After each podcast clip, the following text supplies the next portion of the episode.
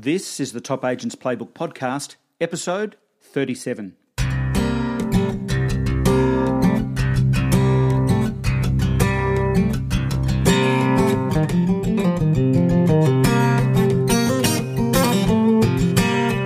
Welcome to the Top Agents Playbook Podcast, your source for the very best tools, tips, and ideas used by real estate's top performers. Now, here's your host, Ray Wood.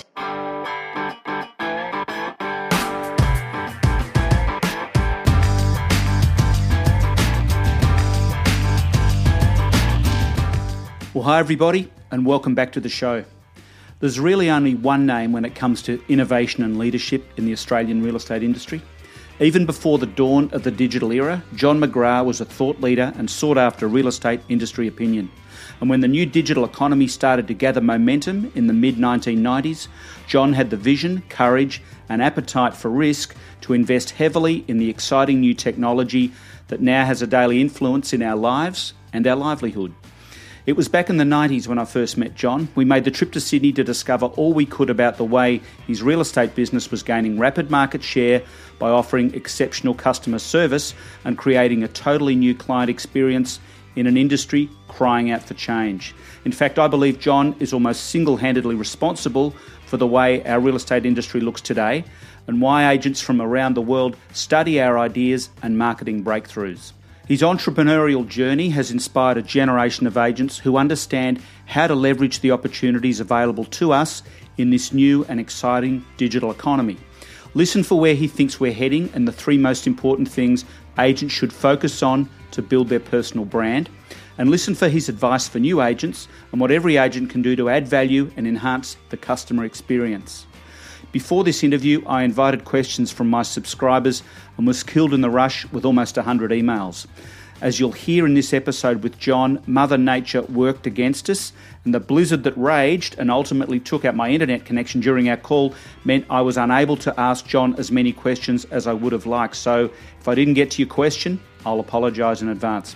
Special thanks to my lead sponsor and supporter, Locked On, and be sure to head over to the resources department at topagentsplaybook.com to get your free trial and discount for life promo code. Okay, let's do it. Well, hi, John McGrath, and welcome to Top Agents Playbook. How are you doing? Good day, Ray. Really well, thank you. Um, I was uh, I was thinking today, John, um, just back uh, in the early '90s, my brother David and I came up to say uh, say hello and uh, to you at, at your office uh, in Woollahra, I think, um, and uh, I was we took so much away from that little bit of time that, that we had together. You were very giving with your time. We got a lot of great ideas, and early 90s was a pretty tough time in real estate and it and it forged a fair bit of our success I think. And and we just took so much away. And I thought uh, with this interview it would be great to share these ideas more than 20 years later um, as to that that kind of experience I guess so yeah it was a very interesting time for us it's an interesting point, Ray, that because you, you know there are some markets in Australia right now, as you would know well, that are probably rightly or wrongly perceiving they're going to be tight over the next year or two. And Sydney and Melbourne have been through a really strong period. And now I think, you know, w- whether it's softening or tightening up, whatever, that's going to uh, probably change. But we've always been the view, as I know you are, that you, in a sense, you create your own market. It's how you deal with it. And indeed, most great businesses that I'm aware of, including yours and ours, um, I think were forged off the back on having to be better and smarter to keep growing their business through different times. And, you know, we grew 20% year on year through the GFC. And I think, as I reflect, the GFC for us anyway was was the best thing that could happen to us because it made us get better at what we did and sharpen up the business. So, uh, yeah. yeah, I think whatever your market you're in right now or heading into, it's a matter of what are you going to make out of it. Yeah, I think that's great advice, and it's certainly something in real estate that well, everybody in real estate needs to needs to consider, consider because it, uh, we make our own luck and it, it begins and ends with us. Mm. Um, I've got a number of questions that, that I was keen to ask, and uh, I hope Yep. you also don't mind, but I took the, the liberty uh, just before Christmas of reaching out to our subscribers to Top Agents Playbook to see if they had any questions for you as well. So it kind of opened the floodgates. I got a heap of questions. So if you're listening to this, Good. I- I'm an open book. I'm happy to answer anything. All right. Well, thank you. If you're listening to this and I don't ask your question, it's only because there was a bit of double up. But uh, let me let me publicly say uh, a big thanks to everybody for sending in your questions. Can we start, John? Firstly, just a bit of background. How did you get into real estate? Um, look, bottom line, Ray, I was a very good sports person in my teens, and uh, that was the path that I was due to follow as a rugby league player and a representative one, and that was sort of a sensible career because I didn't do as well at school as many of my peers, so it was sort of felt like it was a good direction. Um, I had an injury that stopped my sporting career dead in its tracks, and so I had to rethink what was I going to do. So I thought, well, I want to do something that's important and useful um, that I can do for the next 50 years, and it's going to have me outdoors doing stuff with people as opposed to behind a desk because that really wasn't my uh, my thing. And I went to a careers advisory centre, and real estate popped up. And the more I thought about it, I thought I'd be interested at it. Uh, interested in it and, and hopefully good at it, and uh, so I just took that path. and I've done it ever since. Yeah, interesting. How old were you then? How old were, were you when you started? 18, Okay. 18. Well, that injury kind of did you a favour, maybe. It's, it, you know, the old cliche, and unfortunately is a cliche because a lot of people don't give it the weight it needs, but it's not what happens to you, it's what you do with it. And that was just an, one of thousands of examples in, in all our lives that, you know, at the time it felt like a momentary tragedy because it was my dream. Yeah. But all of a sudden, as I look back on it, and I think, well, what a what a gift to have helped me alter my career. Yeah, absolutely, absolutely. I did an interview uh, earlier on in 2015 with a guy called Andy Cant from um, from Auckland. I think Andy is a uh, or was a, um, a fighter pilot with uh, the New Zealand Air Force, and uh, he um, he was pursuing his dream, and he went to the doctor one day, found out he had diabetes and couldn't fly anymore, and got into real estate, and he's just Yep. been been smashing it ever since, which is uh, a similar story. Um, congrats on the recent listing of, of McGrath on the ASX. I wanted to say first up. Um, Thank you. What will this Thank you. allow? What What will this allow your company to do that it couldn't do before? Look, I, I'm not sure it's huge things that it couldn't do before. I think it will escalate the pace at which we can do things. Um, you know, I, I think when you become a publicly listed company, it, it gives you access to capital to grow the business more quickly. Um, it gives you access to a larger shareholder base that can also help your, your business growing. Of course, it's all about customers and clients and people connections.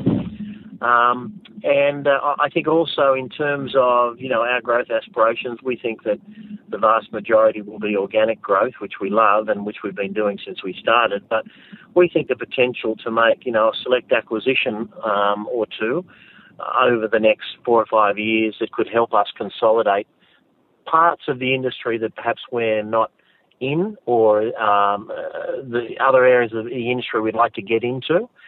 So we think that that can probably best happen in, in a public vehicle. I think there's pluses and minuses, um, Ray, as we all know, to everything, and, and being in a public company is no difference. You know, it's it incredibly opens up to the world your results each year. People know exactly what you've bought and sold and so forth. But uh, I, I, for us, the the positives far outweighed the negatives when we were deciding what the next path for us was going to be. Okay, yeah, it's in, it's interesting because um, you're somewhat of a pioneer in, in that area. But do you think you'll see other we'll see other major real estate groups follow your example and, and list? Oh, look, I think so. Around the world, that's happened quite a bit. If you look at the the US, the UK, Canada, um, there's been a lot of listed residential real estate companies, and many of them have been highly successful. Um, I, I think that the time has come in Australia for some degree of consolidation, um, and I think you know, to be to be fair, to, I think some degree of increasing uh, or raising the bar, Ray, if you will, on the industry and what it's doing and where it's investing its money to improve technology and service. I still think, to a large degree, there are two thoughts. One is I think Australia does real estate at the top end in terms of the best agents in Australia, do it very, very well. Yep, totally. Two, yeah, t- two is I think there's still too long a tail. That there is still too many real estate companies that haven't embraced technology, that are not upskilling their team, that haven't got standards that I think consumers demand nowadays. So I think there's kind of there's going to be a divergence. I think the best agents that are really on their game and doing it well are going to grow their piece of market share, and I think the agents that are kind of left behind and are not embracing new new ways of doing things um, are, are at risk of you know being eliminated out of the industry. Yeah, I, I, totally agree. I think we're going to see that that gap widen up. Um, in uh, a big fan of your books and, and, and your writing and your thoughts. I mean, you're a thought leader in, in, our industry, and I know you've always been a big advocate for promoting your personal brand. So, firstly, how would you define your personal brand? And I just want to put it out there. So, uh, I mean, I know what you mean, but I'd, I'd, love you to just talk about it. And what is the best way agents can promote their brand and, and build awareness? two great questions, Ray. I think first thing is, you know, I, in fact, I was, I was at our Newtown office this morning doing a sales meeting before this, this podcast, and I said to them, you know, your personal brand is what people say about you when you're not in the room, as kind of a, a, dis, uh, a distinction yeah. as to what people say, you know, when you are in the room. And so, what, what do you want people to say about you? I assume you'd want them to say he or she is energetic, they're professional, great attention to detail, they made everything so simple, they explained everything, there was total integrity and transparency. You know, if I was coaching someone, I'd say write a list of what you would want them to say. Then have a reality check on. I wonder whether they actually say that. And I think in most instances they probably don't say all of the things you'd hope they did say. Uh, and in a few rare examples, they probably tick every box because you know there are some people that have incredibly high standards in every area of their sales life, and they live them 24/7, 365. So um, that's what I think your personal brand is. How do you how do you build it? Well, as I just finished that definition with, is you, you got to live it 24/7. Um, you got to walk your talk. You've got to be creating raving fans, both people you deal with, so buyers, sellers, customers, landlords, tenants, and people you don't deal with. So that could be, you know, the, the waiter or waitress at your local cafe. It could be the person that, you know, you pay your money to when you fill your, your, your tank with fuel. Yeah. Whatever it is, treat everyone well. Um, with customers, buyers, sellers, tenants, landlords, treat them exceptionally in terms of the professional service they get. If you do that, I mean, I said to my team this morning, you know, sometimes I talk to people about what's your prospecting plan, and they say, I do a thousand uh, letterbox drops every month. I said, that's not a prospecting plan because every other agent does it or can do it. Prospecting plan is how do you connect with people? How do you make a difference? How do you leave an impression? Um, how do you add value? And if you're thinking of those things all the time, now how can I add value? Someone's thinking of buying or selling. Can I give them some information? Can I give them a checklist? Can I give them uh, her first home buyer kit? Can I introduce them to someone that can help them on that, that journey? What, in, what am I doing that can add value? Because people want value. Uh, and turning up as an agent, opening a door, giving them a brochure, and telling them you'll see them at the auction. To me, that's not value. That's the mechanics of what you need to do. The value is, you know, how can I help this person on their journey? How can I understand what it is that concerns them? What's keeping them up at night? And how can I make it easy for them? Yeah, yeah. It's not too hard to stand out when you try a little harder and, and think outside the box a little bit. Yeah. Um, yeah. When you're so on that theme, John, when you're hiring somebody in a real estate office, say, um, uh, I'm not so sure you're doing that anymore in, your role, but when you were, what do you look for? What are you looking for in a in a in a potential salesperson? Yeah, it's funny, Ray. I still get very involved with a lot of the recruiting. Um, you know, not just on management level, but but also agent level as much as I can. Um, I, I never really look too much at resumes, background, CVs, track records. I, I, I kind of usually have an idea of what they're doing and how they're doing it. But what I say is, would I list my property with this person? I'm saying that to myself mentally because, as you know, Ray, better than anyone, this is all about. This game is predominantly about listing. You can be a really great person, highly organised, great at selling, but if you haven't got the listings, you're going to wither on the vine. Uh-huh. So the key is, you know, can this person? So firstly, is I, I get a gut check for alignment around values. Is this a good person? Do I like the feel of them? Are they honest? Are they transparent? Is there any baggage that I'm picking up? And yeah, normally because my team have filtered the wrong people out by the stage I'm generally meeting them, normally it's a good gut gut check. So then I'm thinking to myself, if this person walked in, would I be very confident and comfortable listing my property with them? Um, you know, do I find them engaging? Are they articulate? Um, are they focused? Um, are they interesting? Um, how would they compare with their competitors? And that for me is the real key thing. And, and if it's not around sales, you can still apply that to whatever, whether it's property management or new business or even admin. We lost our connection there with John, but we were we were finishing off on that point about uh, hiring salespeople. So uh, I think um, a, a, lot of people listening to this, John, are uh, are unsure actually. Uh, um, uh, when I talk about people, a lot of real estate business owners are unsure actually what to look for. And um, the point I was going to make before we got disconnected was was that that gut mm. connection is is so important. You know, do they fit the family photo? I guess is is something that comes to mind. Well, Ray, if you if you buy into the principle, which I certainly do, and I know you do, that culture is critical in a real estate organisation. That means everyone that comes on board must uh, at least align with the culture and hopefully actually add value and take it to a new level. So it's so important. If you believe in transparency and integrity, and, and, and hopefully every listener of yours, which I'm sure they do, you've got to make sure that everyone that joins your family or team has a commitment to integrity and transparency. Yeah. Otherwise, over time and as the as the team grows, um, you will dilute um, the business. So it's really important that values alignment. Yeah. Okay. Totally agree. Um, I'll ask this next question. I'm I'm not sure whether you'd have an, an opinion on it or not, but as a Melburnian, it's something that's that's always fascinated me. Why do you think it's mm-hmm. been so difficult for the major real estate brands in Australia to, to break into the Melbourne market? Uh, I think, yeah, for me, it's fairly clear. I mean, Melbourne is is I think close to the best market in the world in terms of it has some of the best real estate operators anywhere in the world, not just Australia in the world. Yeah. So for a start, I think step one is the, the standard is is exceptionally high. Um, step two is I think Melbourne has a long history of connections and relationships um, to a higher degree than probably anywhere else in Australia, where uh, I think you know Melbourneites are very proud of their heritage and their connections and and uh, and and that's that's probably more important, I think, than anywhere else in Australia. It's probably a bit like you know New York and London. Some of the big international cities have got that real sort of pride in their heritage, and I think that uh, therefore, if you come from the outside and you don't connect with the right people inside the tent or inside Melbourne as a as a marketplace, yeah. I think it's going to be difficult.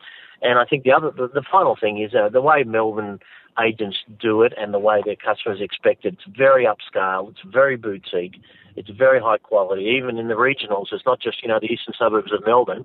But I think, uh, and I'm not sure that some of the, the agents that have tried to crack into the Melbourne market have been probably the right brands or the right style. Yep.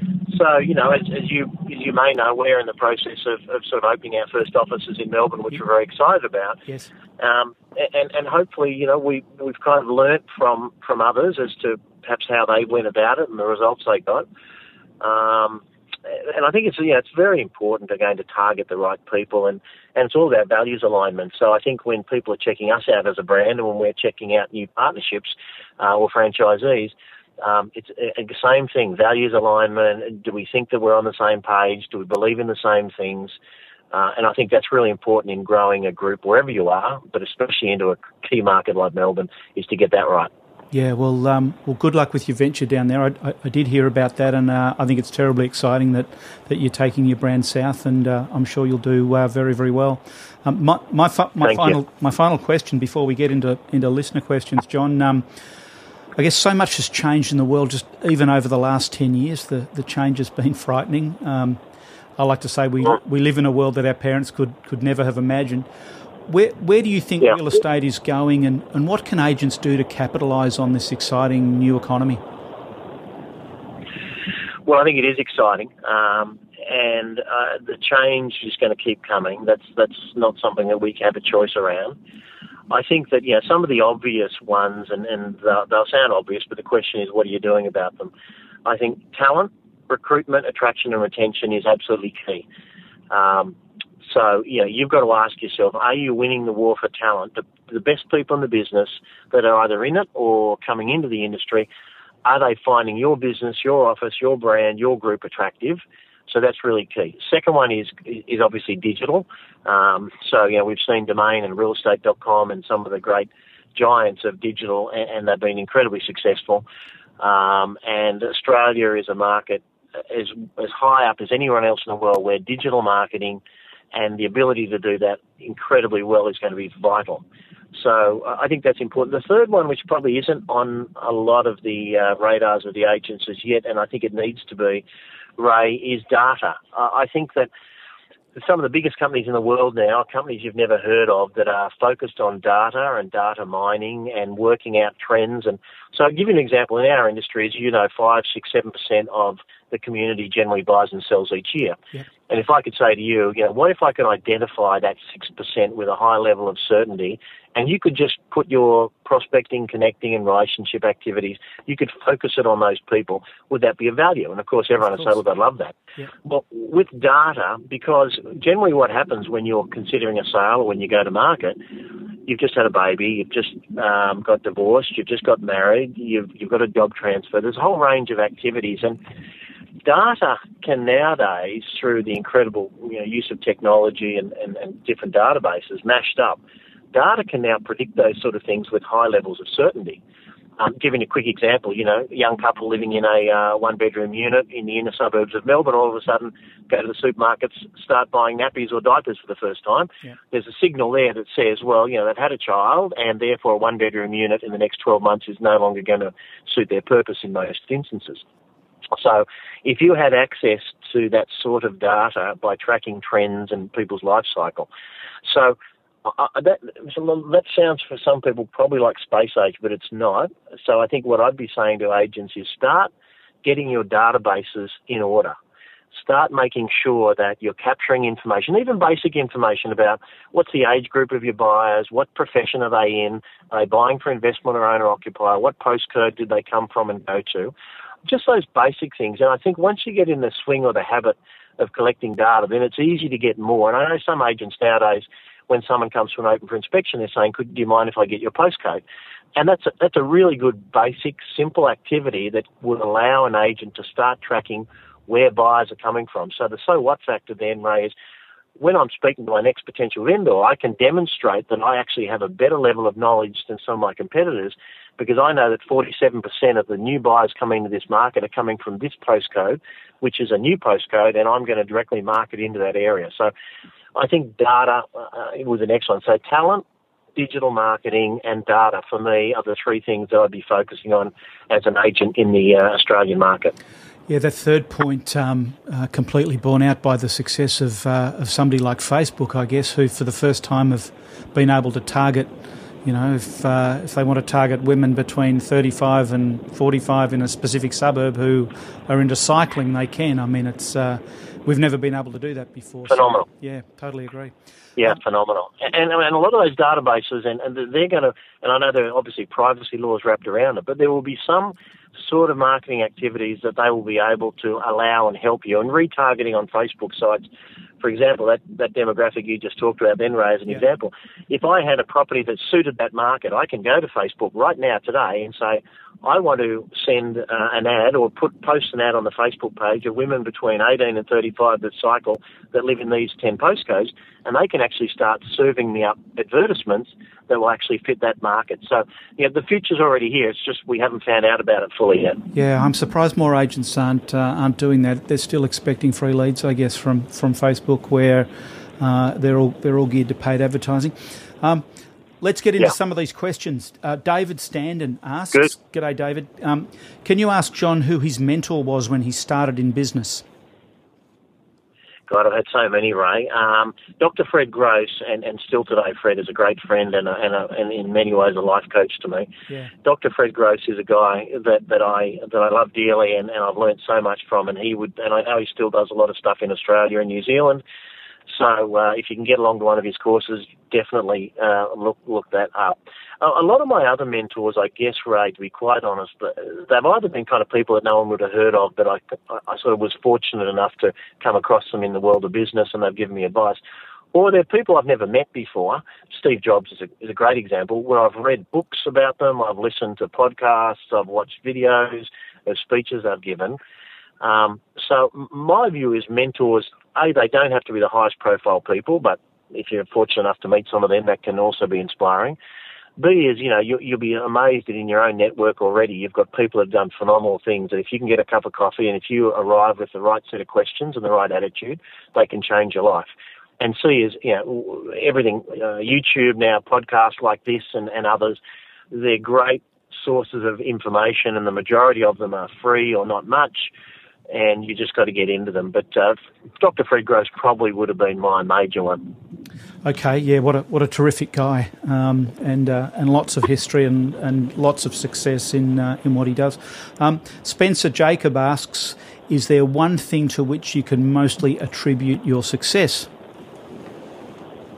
Good question, Spencer. I wish I could answer one because to make my life easier. I think there's probably layers layers of different things. I think uh, energy is important, so I think you've got to have good emotional, physical uh, energy. Uh, attitude is key. You've always got to look on the on the on the on the positive side of things because in this industry and in life and in business, there's always going to be tough days and tough months. You've just got to keep seeing beyond that, and you've got to be focused on on the good stuff and that's happening in your life. Um, connecting with people is critical. Uh, we know that it's an obvious statement in this industry, and yet there are still people that, if I said, be honest, on a world class scale, 0 to 10, 10 being best on planet, where do you rate as a people connector? That is the ability to make people you meet or you come across in business like and trust you and feel comfortable in your presence quickly. I think there's a lot of people that are still fives and sixes in this industry. So that is a skill. That's around the way you present yourself, the way you listen, the questions you ask, the focus, ego, baggage, not having ego, not having baggage, all those sort of things impact your ability to make people feel comfortable in your presence. And uh, I, I, think, you know, I, I, was fortunate to get that very early. And again, going back to Dr. Fred Grosse, who's one of the great connectors, I think I was able to learn from, from some very good people about how, how to make people feel comfortable.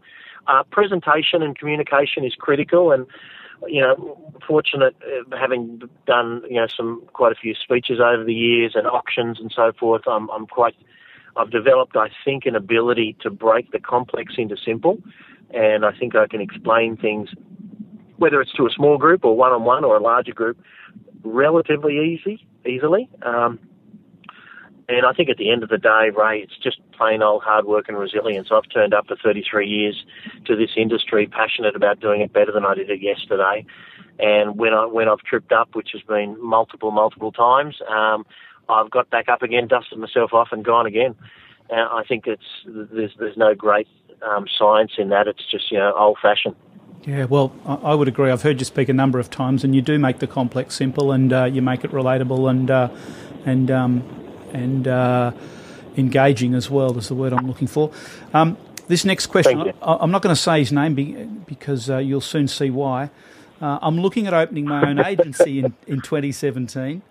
Um, I'll be yeah. 20, I'll be 26. What advice do you give someone yep. who's going to start his own agency at a young age? Also, I'll be starting from home and eventually opening an office. How would I know when the optimal time is right to do this? Uh, look, never like most important things in life, whether it's starting a family or getting married or starting a business. I don't think there's ever an optimal time. There's always going to be reasons not to do it. I started my office at 24. Um, as I look back, I'm I'm glad I started in that naive state of not knowing because if I'd have got a bit older, I probably would have found enough reasons not to start it. So, uh, you know, it was kind of good for me to go in with this kind of sort of uh, enthusiastic naivete. Yeah. Um, look, I, I, think having said that, um, preparation cannot um, be emphasised enough. So, even though there'll never be a perfect time, I think you can prepare sufficiently and robustly. What does that mean? Look at the structure of the business. Make sure that you, you get it structured right. Make sure if you're going to bring on a partner, it's the right partner and you've got values alignment and your goals and the way, the direction you want to take the business are totally aligned. Um, these these are the sort of things you, you, you need to be honest about, and I would get an external person to give you some honest feedback because there are people out there that think they're ready to open a business that I would probably disagree. There are other people that are not prepared yet to back themselves, and I would probably back them more than they'd back themselves. So uh, sometimes it's nice to get some external um, feedback, give yourself some perspective. But I think, you know, whether you're 26 or 56, it doesn't really matter. It's about, you know, if you do the preparation, you're smart about where you select, and obviously, you know, you would want to you know, some basic things like you've got to make sure that you're not undercapitalized because most small businesses never get to that positive, profitable, cash flow rich place that we all want to get to, most businesses actually wither on the vine before they get there. So make sure you've got enough money to cover at least six months overheads, preferably 12. So if you didn't make a sale for six months, your overheads are covered because it can take in this industry, you know, six to nine months before you're starting to get into that positive, profitable state. Yeah, it's it's it's actually interesting, John. I had that question from six or eight people uh, who who uh, yeah. are all of a sim- similar age. There's a lot of movement in the industry by the sound. Yeah, yeah, middle 20s, I'd say. Um, Steve Webster asks, along a similar line, I guess, if I was starting brand new or wanting to reinvigorate my business, what would be the first discipline uh, you'd suggest I put in place? Yeah, look, I, I, try and arrive every day like I've got a startup and I'm starting from the first because I think it's that new business energy that really makes a difference. And sometimes agents, you know, a new competitor comes in their area and they say, oh, well, you know, they're discounting or whatever. Uh, one of the reasons they get a foothold is often because they have new business energy and they're all fired up and, and every listing is gold and counts, whereas other agents become complacent. So the first thing I'd say to Stephen would be start every day as a, you know, you're at ground zero again. It's your first day and, and this is a new business startup. Um, I think review on a regular basis. What are you doing to keep yourself inspired on a daily basis? So I listen to you know podcasts like yours and, and others. I watch I, I watch uh, YouTube videos. I'm reading books. I, I'm making sure that every single day I'm pouring whatever I can into my mind for new ideas and new inspiration. So I think it's all around the energy. You know, you can be. I've been in it 33 years, and, and Ray, and and I feel honestly like I, I skip to work. I love what I do. I'm blessed to do what I do where I do it. And uh, I, I think that, you know, I don't buy into the whole burnout concept. I think when you stop growing and you haven't reset the bar to higher levels and higher standards for yourself, that's when you can start to get become complacent. Um, so it's all about a mindset of, of freshness and newness. Yeah, totally agree. Uh, Ian French asks, what do you consider the most important marketing items in a property campaign? Which one delivers the most buyer interest? Well, I mean, clearly we just spoke about digital, and, and I think statistics will tell you that the majority of buyers, if they had to choose one methodology to search for property, will will call out the, the digital pathway.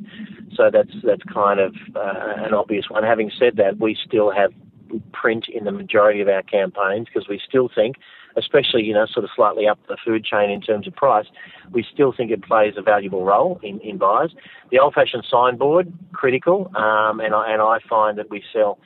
even in this you know day day and age of technology, we still sell a lot of property off signboards.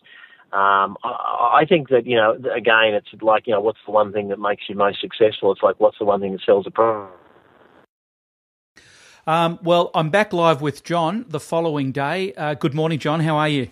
Morning, mate. It's good to be back. Yeah, I'm sorry about that, mate. Just um, uh, some fairly massive uh, natural weather occurrences here in Canada that uh, that came between us. So, but thank you for letting me. Yeah, I think it's like life. You know, we're talking to our listeners around, you know, sort of dealing with adversity and dealing with the things that happen. And this is, you know, it's, it's a great metaphor for life that you get that perfect listing and you think everything's going to be right, and all of a sudden, you know, something happens. So you just got to deal with these things and keep rolling forward. So uh, everything happens for a reason. Well, I, I, was I've been really looking to this podcast because we booked it, I think, in December sometime.